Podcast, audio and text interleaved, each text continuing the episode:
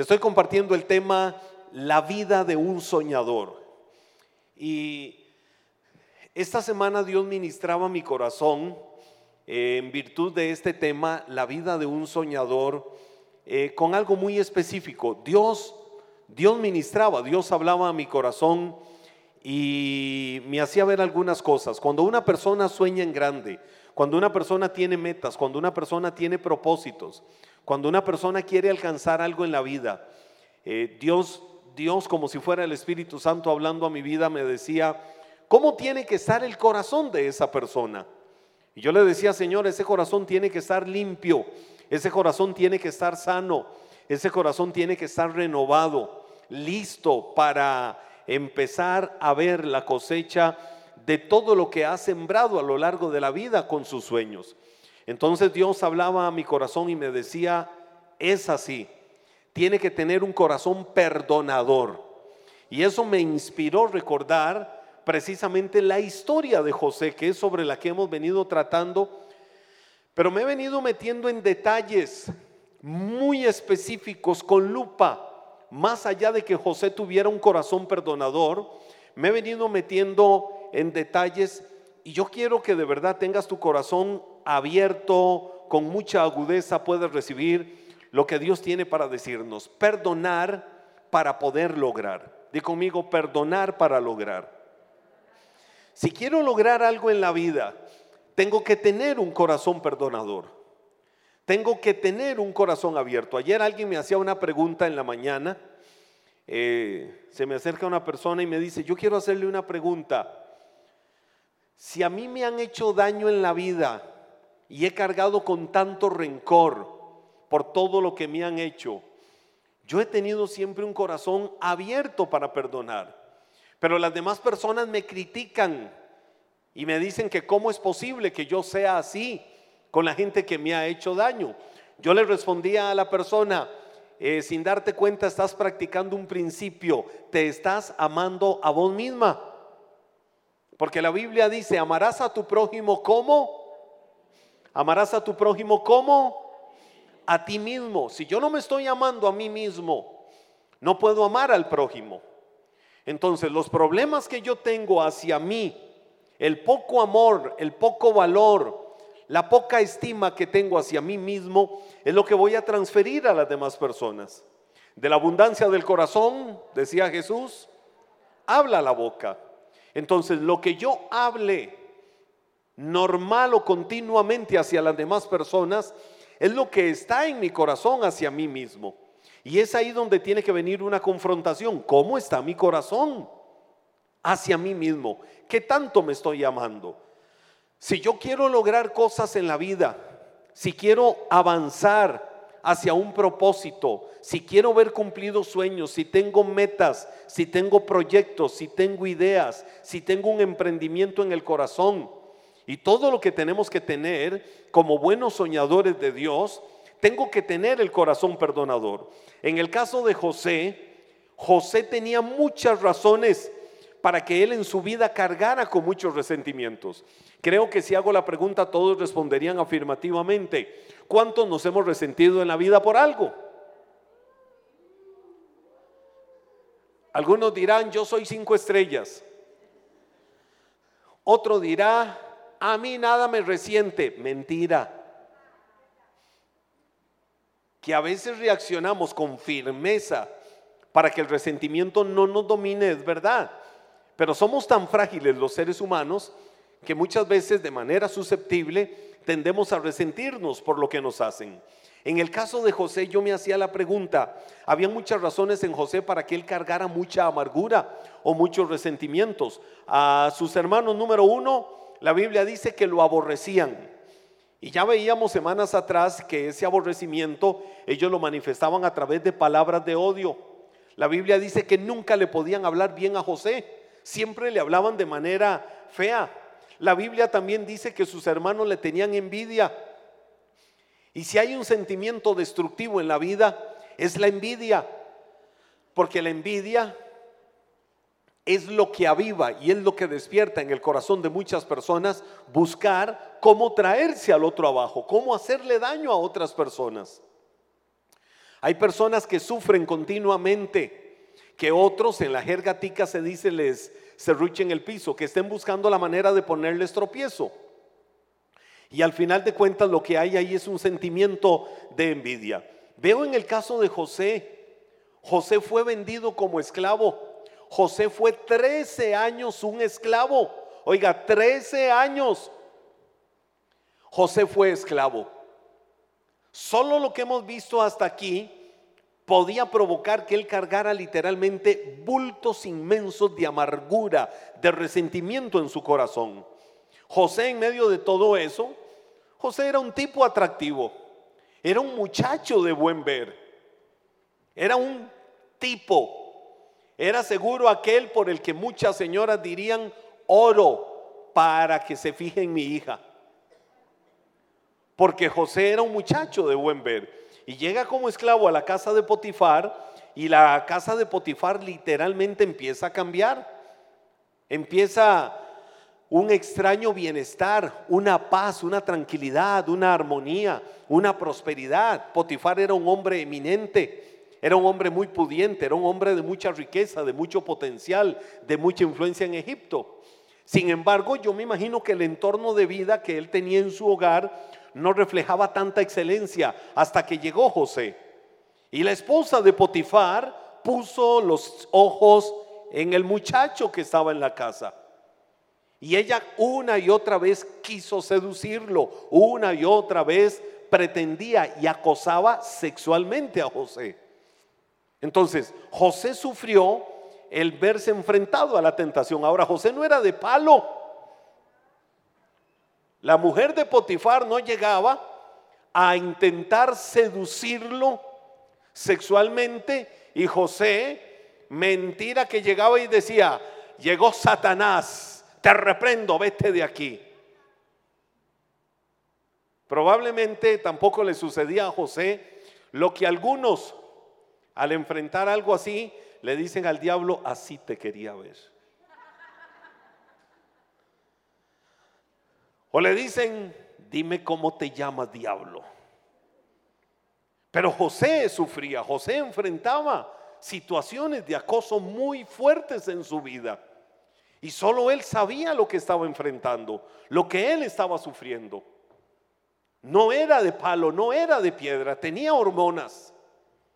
Y entonces fueron duros momentos que José vivió hasta que la mujer en ese incesante acoso sobre la vida de José, en algún momento ya de extrema explosión de adrenalina, de hormonas alteradas, la mujer tramó algo por lo que acusaron injustamente a José. José va a dar a la cárcel. Aún así, la honorable conducta de José fue devuelta a él con injusticia porque él mantuvo una conducta intachable, sin embargo, pagó con injusticia, pagó con no reconocimiento de la gente y lo hacían ver como mentiroso frente a lo que él vivía. José va a la cárcel y según las leyes tiene que ser ejecutado. No lo ejecutan, no lo matan, sin embargo, lo mandan a la cárcel y lo mandan de manera indefinida a la cárcel.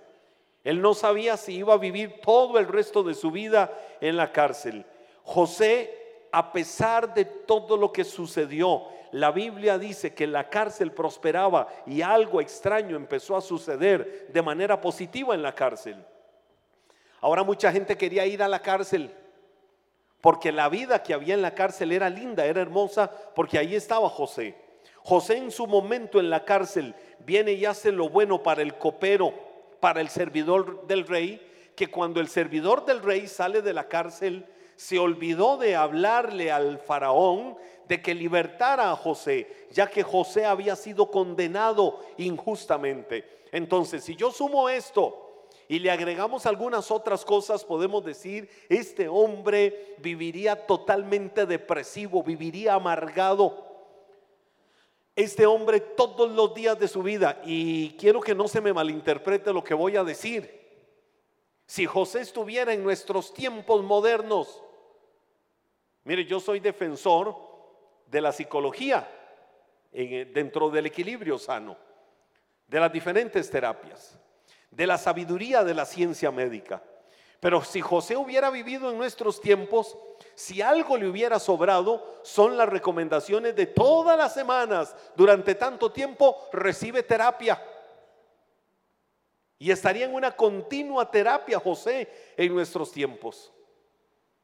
José viviría sometido a terapias continuamente y si no le funcionó va por otro lado y si no le funcionó por otro lado busca una y otra y otra y otra alternativa para ver cómo puede sentir alguna sensación de alivio ante tanta amargura, ante tanta injusticia, ante tanto mal, ante tantas cosas feas que a él le hacían en la vida. Ahora, cuando yo voy a la Biblia, parece que hay una discrepancia entre dos cosas que la Biblia dice. Una, Génesis 39, 23. Dice la Biblia ahí, el jefe de la cárcel no tenía que vigilar nada de lo que estaba al cuidado de José. Wow. ¿Cuántos jefes de negocios, de empresas están deseando un José y diciendo, yo quiero tener uno así? que si yo me voy un día, me voy dos días, me voy unos días, me voy tanto tiempo, cuando regrese encontraré muchísimo mejor mi empresa. Pues entonces atrévanse a orar por gente así. Los que tienen su negocio, los que tienen sus actividades, los que tienen su empresa, atrévanse a orar por gente así y decir, Señor, yo quiero que me levantes hombres y mujeres con el espíritu de José que si yo no estoy y ellos están ahí en el negocio, cuando yo llegue, más bien el negocio prospera y fructifica aún muchísimo más. O los resultados en mi ausencia es que el negocio está trabajando muchísimo mejor, porque ahí adentro hay José llenos del Espíritu de Dios, llenos de sabiduría que hacen prosperar lo que he puesto en sus manos. Atrévete a orar por eso. Atrévete a soñar con eso. Atrévete a creerle a Dios por eso. Que yo como pastor también oro por eso. Cada día que Dios me levante gente con el espíritu de José en la iglesia, que yo diga, wow, a veces no hay ni que supervisar porque más bien las cosas cada día están mejor. Y la Biblia dice que el jefe de la cárcel no tenía que vigilar nada de lo que estaba al cuidado de José, porque el Señor, y esa era la clave, el Señor estaba con José. ¿Cuál es la clave?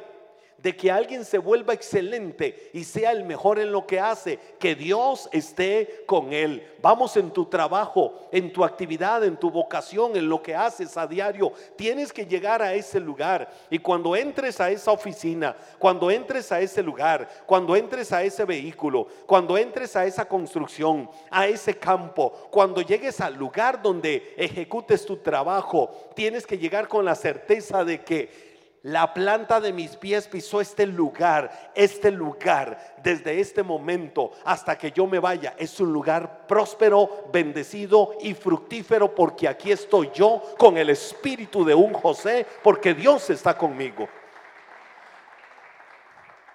Los cristianos no tienen que ser los que tienen mala fama que digan, ah, es cristiano, mejor ni lo contrato. No, no, no, los cristianos tienen que tener el sello de la excelencia como distinción, que se diga, wow, esa persona sí es excelente trabajador, esa persona todo lo hace de la mejor manera y es de iglesia maná. Así tenemos que ser cada uno de nosotros. La Biblia dice, porque el Señor estaba con José y prosperaba, prosperaba todo lo que él hacía.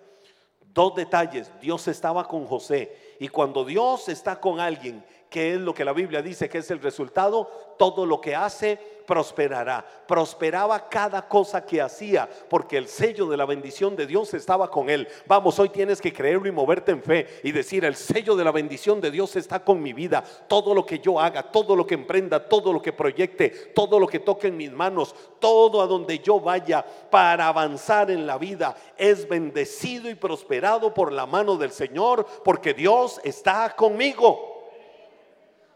Pero parece que hay una discrepancia o una contradicción entre eso y lo que leemos ahora en Génesis 40, 14, 15. La Biblia dice ahí, te pido que te acuerdes de mí y me hagas un favor cuando las cosas te vayan bien. Habla de mí al faraón. Aquí José le está hablando al servidor de faraón que estuvo en la cárcel. Y le dice, habla de mí al faraón para que me saque de este lugar, pues me trajeron secuestrados desde mi tierra, la tierra de los hebreos, y ahora estoy en la cárcel, aunque no hice nada para merecerlo. Cuando el copero o el servidor del faraón sale de la cárcel, José le dice, habla con faraón. Ellos habían desarrollado una amistad muy grande en la cárcel. El hombre veía todo lo impresionante que había en la cárcel porque ahí estaba José. Y cómo José era honrado, cómo José era respetado en la cárcel y cómo cada actividad, cada cosa que hacía siempre era fructífera, siempre era prosperada. Y él vivía impresionado. Cuando sale de la cárcel, José le dice, háblale al faraón, porque yo fui secuestrado, fui sacado de la tierra de mis padres, de la tierra de Canaán. Eh, pasé por ser esclavo muchos años, estoy injustamente en la cárcel, ya sabes las causas, las razones. Por favor, habla con él. ¿Y sabe qué sucedió inmediatamente? El hombre se olvidó de José. Apenas salió de la cárcel y encontró su bienestar, el hombre se olvidó del gran amigo que tuvo dentro de la cárcel. Entonces, literalmente, José pudo haber perdido la fuerza y el vigor, el ánimo, la motivación, porque había una luz de esperanza para que él saliera de la cárcel. Entonces agregaba una amargura, un rencor, un deseo, un sentimiento de venganza hacia otra persona por el daño que le estaban haciendo. Ahora aquí hay un detalle impresionante que a mí me deja ver, ya aquí yo me voy metiendo en lo que es el corazón de José.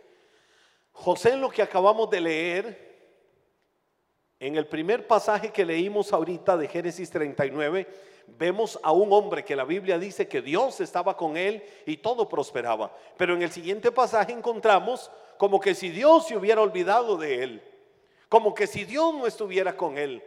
Porque aquel hombre que pudiera ser la tabla de salvación para José se olvidó literalmente de ir y poder interceder por justicia para José.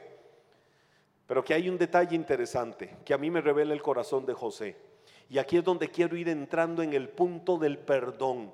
Nunca José a alguien fuera de su contexto privado le habló de que a mí me sacaron de la tierra de mis padres. ¿Y saben quiénes fueron? Los desgraciados hijos del diablo de mis hermanos. Eso es el día que yo salga de acá y me los encuentre. Se van a acordar quién es José.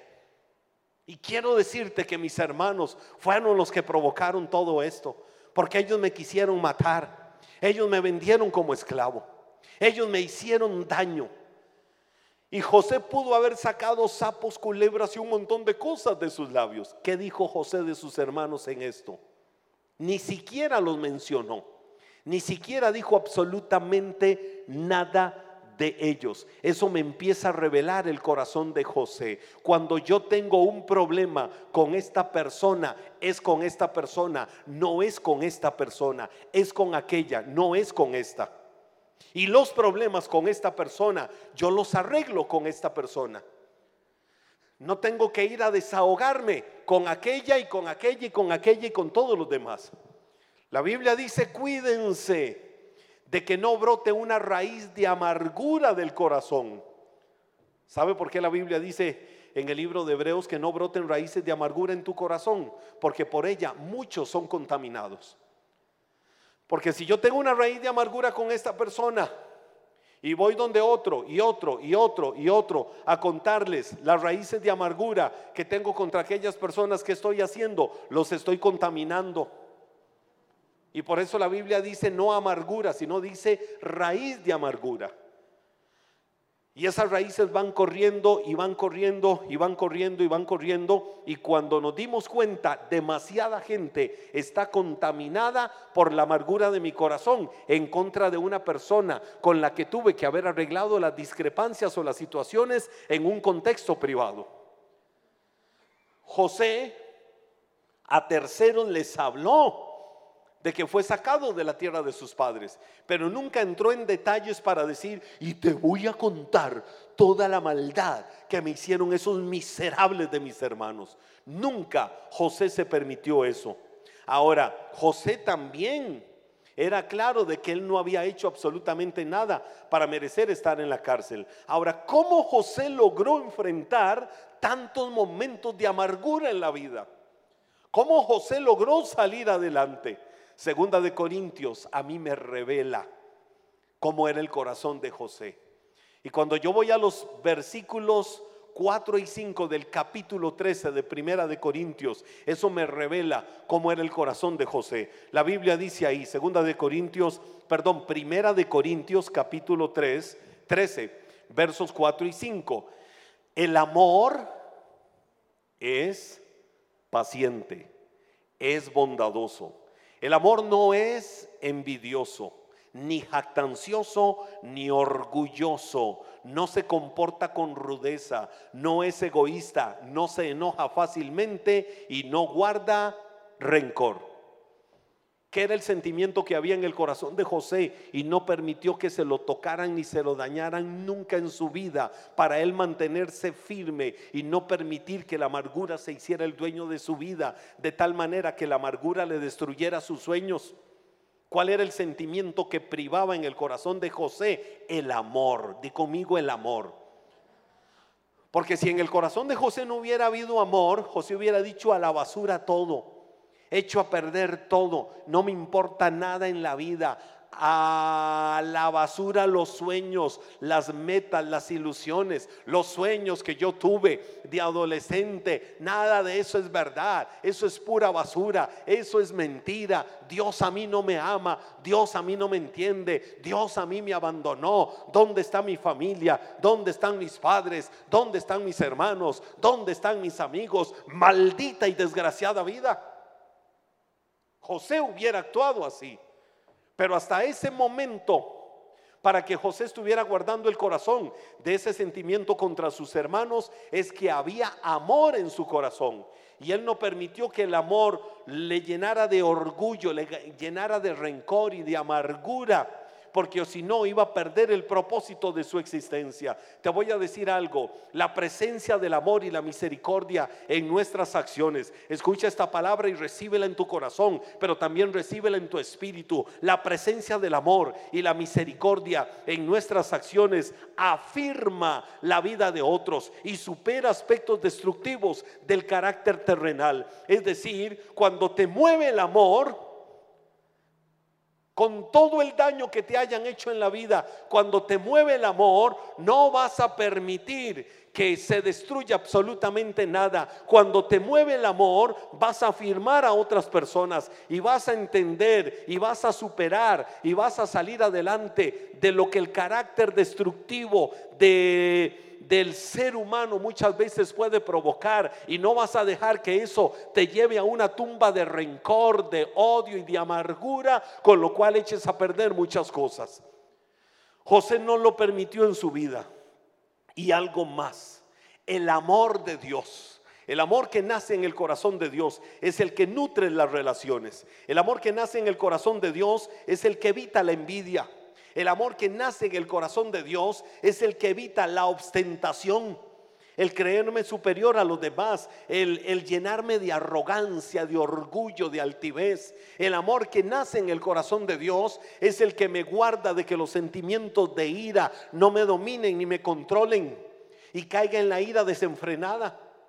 El amor de Dios es el que me guarda de eso. El amor de Dios es el que guarda tu vida del deseo, del sentimiento y de cualquier acción de mal que busque dañarle la vida a otras personas. Entonces, ¿cómo debemos nosotros movernos en el amor de Dios? Dile al que está a tu lado, muévete en el amor de Dios. Sale el copero de la cárcel. José se quedó con la ilusión de que ese hombre fuera y hablara de él. ¿Sabe cuánto tiempo pasó para que el copero se acordara de José? Dos años. Pasaron dos años. Génesis 41.1 dice, dos años después, el faraón soñó que estaba de pie a la orilla del río Nilo. Dos años después, Faraón tiene ese sueño, nadie se lo podía interpretar. Los famosos sueños de las vacas gordas, de las vacas flacas, nadie lograba entender e interpretar. Y fue cuando el copero dijo, ah, yo sé quién se lo puede interpretar. Hay un hombre en la cárcel llamado José que interpreta sueños. Yo creo que él lo puede hacer. ¿Y qué fue lo que dijo Faraón? Tráiganme a ese hombre. Y ahí fue donde José va, donde Faraón lo llevan como presidiario, pero lo llevan al palacio del rey de Egipto, al palacio del Faraón.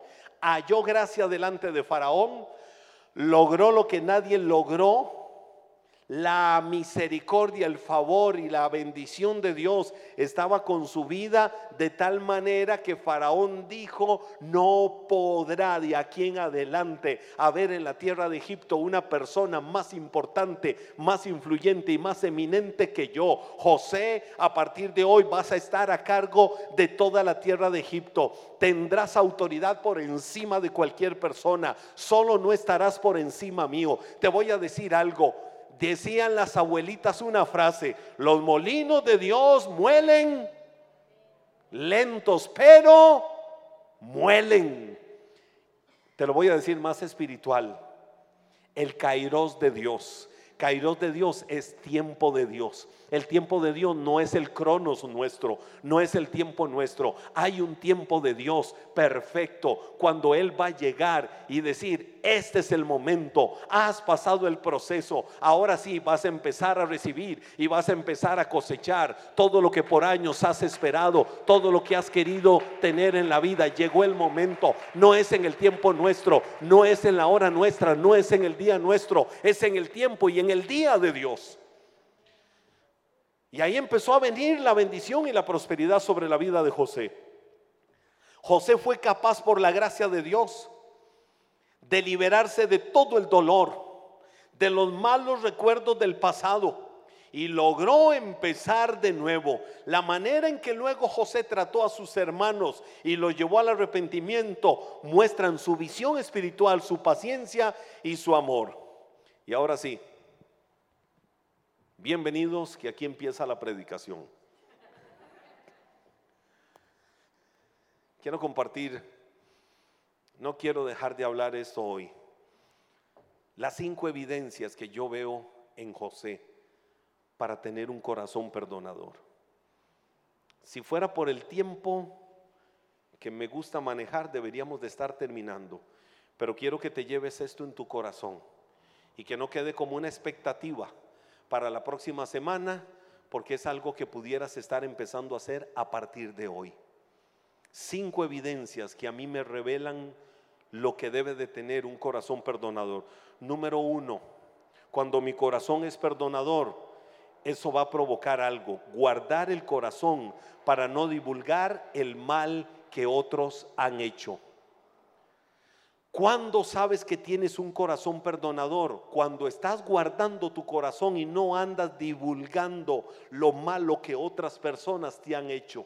Y si has amado a esa persona, y si esa persona ha significado mucho en tu vida, entonces vas a guardar tu corazón de no andar difamando y no andar divulgando a esa persona. Génesis 45, verso 1, la Biblia dice, José ya no pudo contenerse. Había, ¿qué dice la Biblia que había? ¿Qué dice la Biblia que había? Mucha gente en la sala.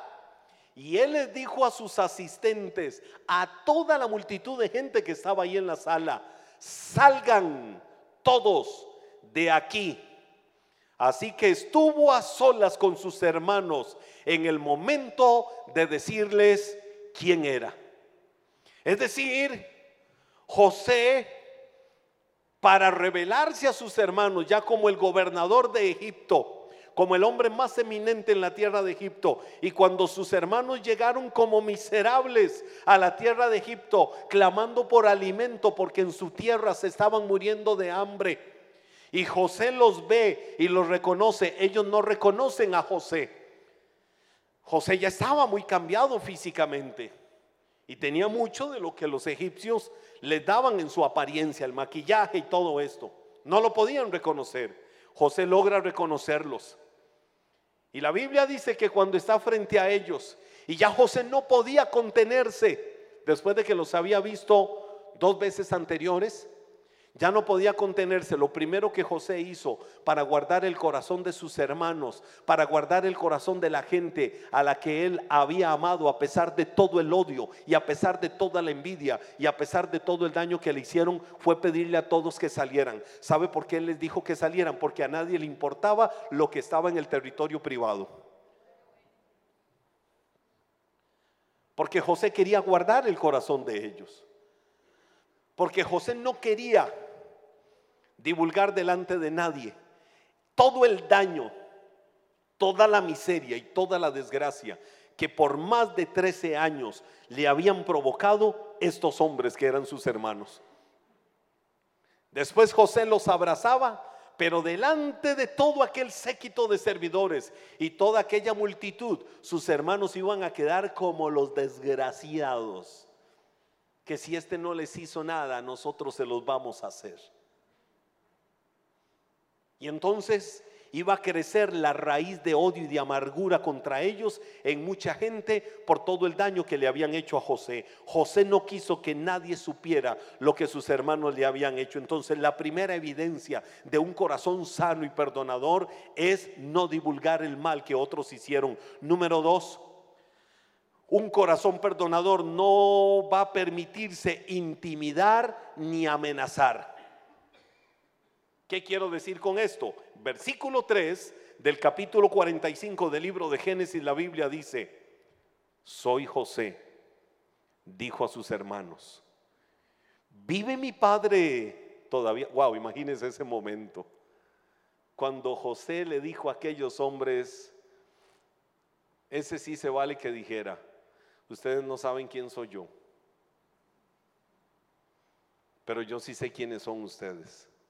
Y quiero decirles que yo soy José, el hermano al que ustedes metieron en una cisterna.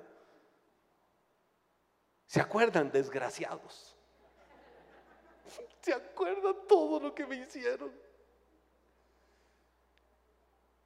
Yo soy a quien ustedes, como al más vil perrito, entregaron a unos ismaelitas y me llevaron como esclavo. Y vieron lo que me hizo esa vieja, la esposa de Potifar, por culpa de ustedes. Y tuve que estar en la cárcel tanto, los mato. No, José no hizo eso. La Biblia dice que José le dijo a ellos, soy José, dijo a sus hermanos. ¿Cuál fue la primera pregunta que hizo? ¿Vive mi padre todavía?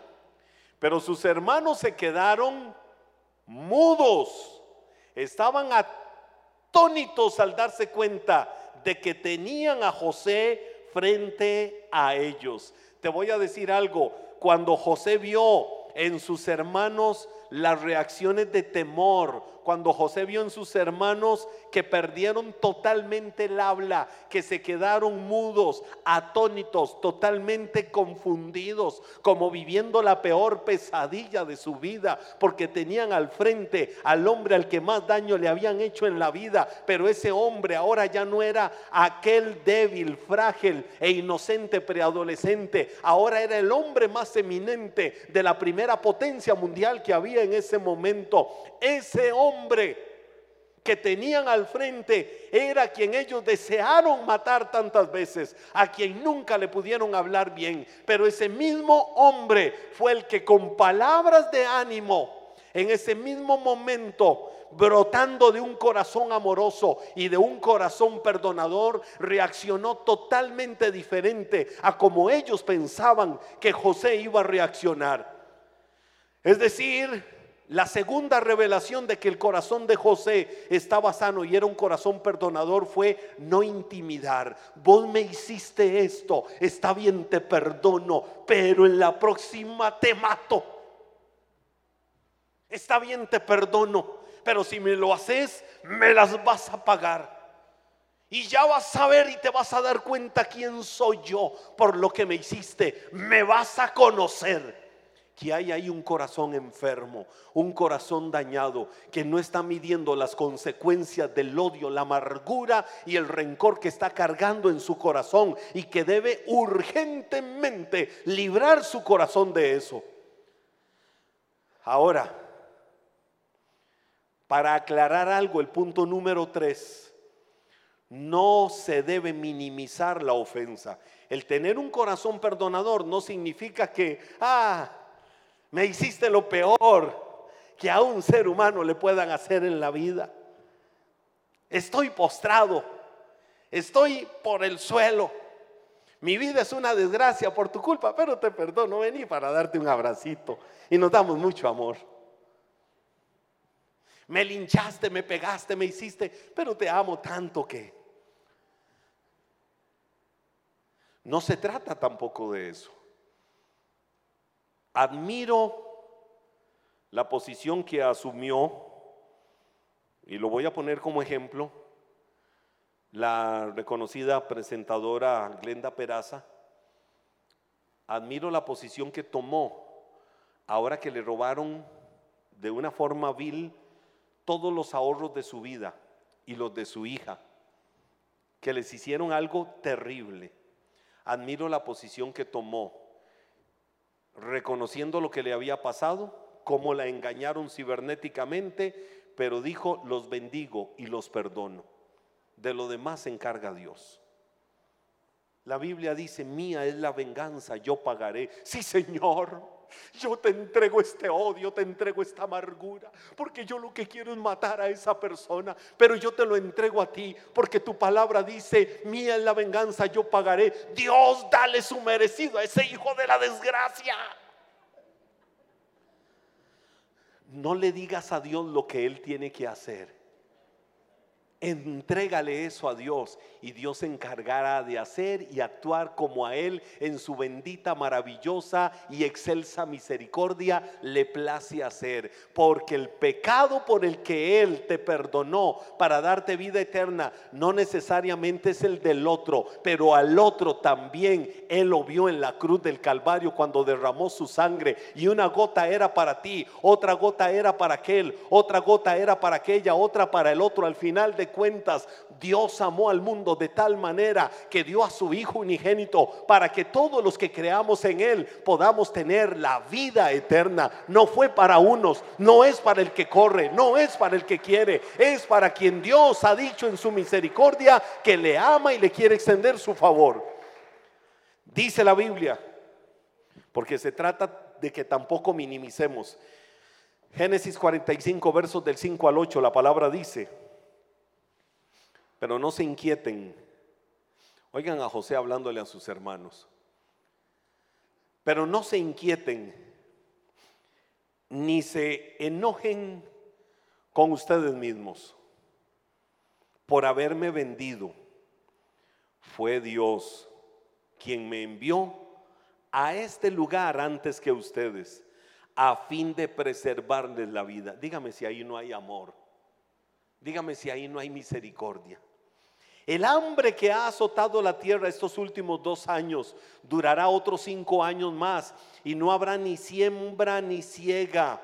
Dios me hizo llegar antes que ustedes para salvarle la vida a ustedes y sus familias y preservar la vida de muchos más. Por lo tanto, fue Dios quien me envió a este lugar y no ustedes. Fue Él quien hizo, me hizo consejero del faraón, administrador de todo su palacio y gobernador de todo Egipto.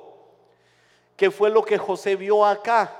José no escondió, no minimizó, todo lo malo que los hermanos habían hecho. ¿Saben qué? Ustedes me hicieron este daño, ustedes me hicieron este mal, pero entiendan, detrás de todo esto estaba Dios, aunque la mente humana no lo entendiera, porque si eso no hubiera pasado, Dios no cumple su plan y propósito en mi vida y Dios no hubiera salvado a toda nuestra familia del hambre y nuestra tierra no hubiera no se hubiera preservado. Dios me envió adelante, aunque humanamente no lo entendamos. Cuando Jesús estaba en la cruz, Él dijo estas palabras, Padre, perdónalos porque no saben lo que hacen. Cuando una persona está cargada de odio, de rencor, de amargura, de maldad, de malicia, de deseos de venganza y de lo peor, muchas veces en su ceguera no sabe lo que está haciendo. ¿Cuál fue la actitud y enseñanza de Jesús? Padre, perdónalos, porque ellos no saben lo que hacen. José no minimizó la ofensa de sus hermanos. Ellos habían hecho lo malo. Los hermanos de José eran culpables, pero José les dijo que no se quedaran en sus pecados, sino que entendieran que todo eso Dios lo había permitido, que Dios había hecho todo esto para librarlos y preservarle la vida a todos sus hermanos, si eran responsables del sufrimiento que José estaba enfrentando. Pero saben que sin entenderlos, Dios los usó para llevar al cumplimiento de un propósito divino. No importa por lo que has pasado en la vida, no importa cuánto te han odiado, cuánto te han amargado la vida, no importa cuánto te han despreciado, no importa cuánto has sido considerado lo vil, lo bajo, lo peor, no importa cuánto te han acusado, no importa cuánto mal y cuánto daño otros te hayan hecho, estás en pie ahorita, en este momento, de seguro todo aquello ha sido escuela permitida por Dios para llevarte a la grandeza donde Dios quiere llevarte y hacer prosperar y fructificar tus caminos y darle sentido y darle propósito a todo lo que tienes por delante en la vida. Amada iglesia, los mejores tiempos están por venir para tu vida. No te quedes viendo el pasado, no te quedes amargado y frustrado en lo que otros han hecho y te ha impedido ver la gloria de Dios. Vienen tus mejores tiempos. Número cuatro, ¿Cómo entendemos que hay un corazón perdonador? El amor acepta a los que nos han herido. Capítulo 45, versos 14 y 15 del libro de Génesis dice, llorando de alegría. Wow, qué palabra más conmovedora. Llorando de alegría. ¿Saben a quién abrazó José? Abrazó José a Benjamín. Por eso la típica frase aquella de, ¿y quién es él? Refiriéndose al hijo menor, el Benjamín de la casa. Ustedes han visto que esa es una frase popular. Él es el Benjamín de todos mis hijos. Eh, ¿De dónde viene eso? De Benjamín, que era el hermano menor de José, hijo de su mismo padre y de su misma mamá Raquel, quien cuando murió, que cuando dio a luz a Benjamín, Inmediatamente después de que ella da a luz a Benjamín, el hermano menor de José o el número 12 de sus hermanos, ella en el momento del parto murió. Pero antes de morir, ella dijo, este hijo mío se va a llamar, no, se va a llamar Benoni y murió. Las últimas palabras de ella fueron, mi hijo se va a llamar Benoni. Escucha esto y recíbelo en tu espíritu. Cuando Benjamín nace y ella muere, dijo, su nombre será Benoni. Y murió. Benoni significa el hijo de mi amargura, el hijo de mi siniestra, el hijo de mi desgracia, el hijo de mi ruina. Póngale usted lo que quiera ponerle. Solo imagínese cómo iba a crecer ese niño cuando vieran a ese niño y dijeran, mira, el Benoni, vos sos el hijo de la amargura de tu mamá que nunca conociste. Vos sos el que cuando nació provocó que tu mamá muriera. Vos naciste por un error. Vos fuiste lo peor. Porque por tu causa tu mamá murió. ¿Cómo hubiera crecido ese niño marcado? Pero cuando Jacob escuchó en el hecho de muerte a la mujer que él amaba decir esas palabras, Jacob reaccionó y dijo, no, él no se va a llamar Benoni, él se va a llamar Benjamín. El hijo de mi, de mi diestra, el hijo de mi honra, el hijo de mi bendición, el hijo de mi prosperidad. Te voy a decir algo, el mundo te pudo haber llamado Benoni, en tu casa te pudieron haber llamado Benoni, las situaciones de la vida te pudieron haber puesto por nombre Benoni, pero hoy tienes que saber que Dios ha venido a restituirte, Dios ha venido a sanarte y Dios ha venido a darte un nuevo nombre. Tu nuevo nombre es Benjamín. Benjamín significa el hijo de la diestra, el hijo de la honra, el hijo de la bendición. No soy lo que el mundo diga que soy, no soy lo que el hombre diga que soy, no soy lo que las situaciones o circunstancias digan que soy. Soy lo que Dios en su palabra dice que yo soy. La Biblia dice, y José abrazó a Benjamín, y Benjamín hizo lo mismo. Wow, qué palabra. Qué escena. Luego José besó a cada uno de sus hermanos y les prometo que ese no fue un beso de Judas. José besó a cada uno de sus hermanos y lloró sobre ellos. ¿Qué hizo José? Se liberó. ¿Qué hizo José? Se sanó. ¿Qué hizo José? Vio a sus hermanos como ver aquí a Alex. Y llegó y lo agarró y los abrazó. Y dice la Biblia que lloró sobre ellos. ¿Sabe qué hizo José? Liberó todo ese sentimiento que por muchos años había cargado. ¿Sabe qué provocó eso en la vida de José? La Biblia dice, y hablaron, comenzaron a hablar libremente con él hubo un rompimiento.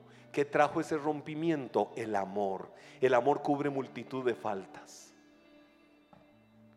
El perdón de José al pecado de sus hermanos fue tan completo que la Biblia dice que José los besó y lloró de gozo al poder reunirse con ellos una vez más.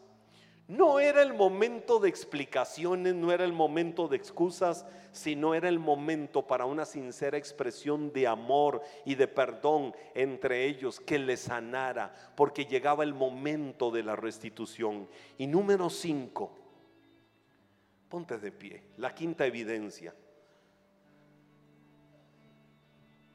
de un corazón perdonador. Hay que conocer la condición humana. La Biblia dice, Génesis capítulo 45, versos 24-25.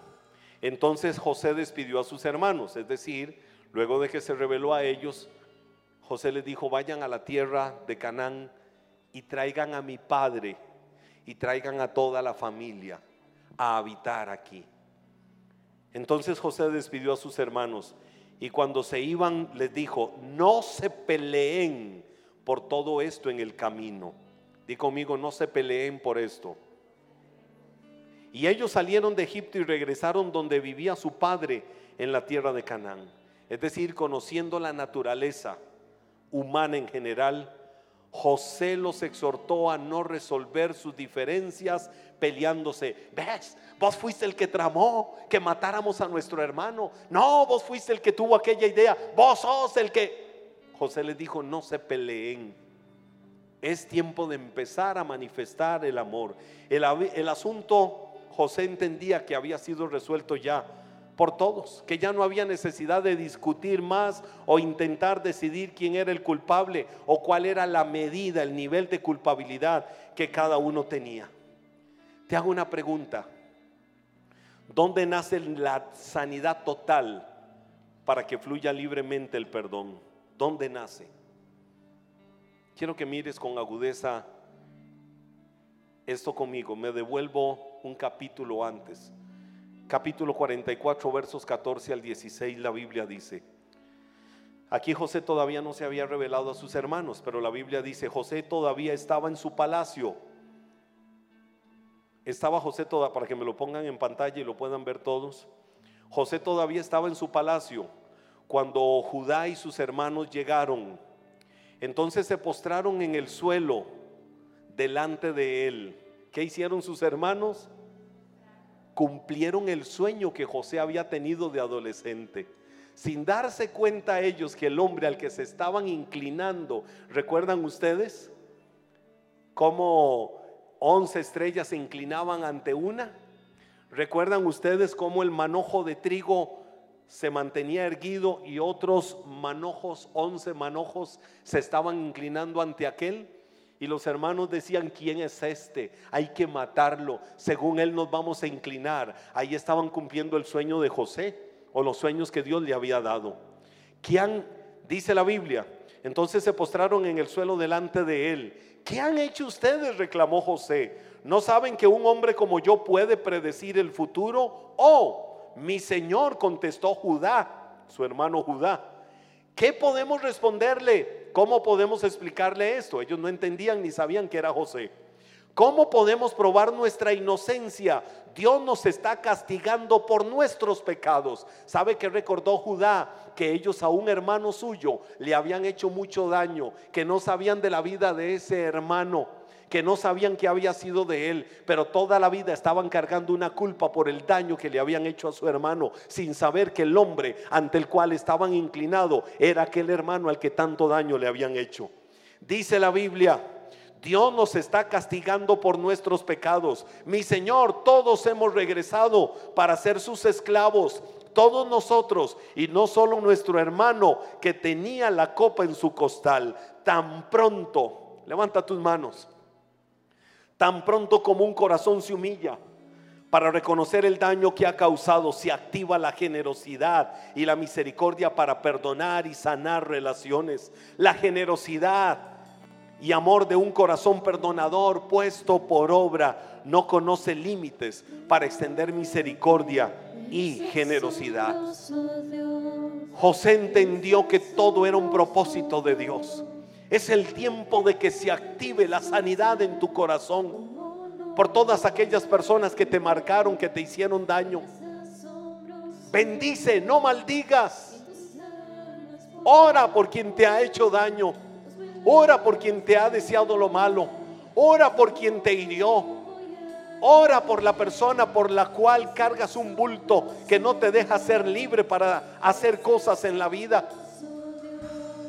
Ora por quien ha sido la persona por la cual dice, se echaron a perder todos mis sueños. Es el tiempo de que se activen tus sueños. Es el tiempo de que se levante otra vez una fresca ilusión en tu vida para avanzar a donde tienes que avanzar en el cumplimiento del plan y el propósito de Dios para tu vida. Hay una atmósfera de bendición, de sanidad, de libertad en este lugar. Hay una atmósfera de sanidad de Dios para los corazones, para las vidas. En el nombre de Jesús.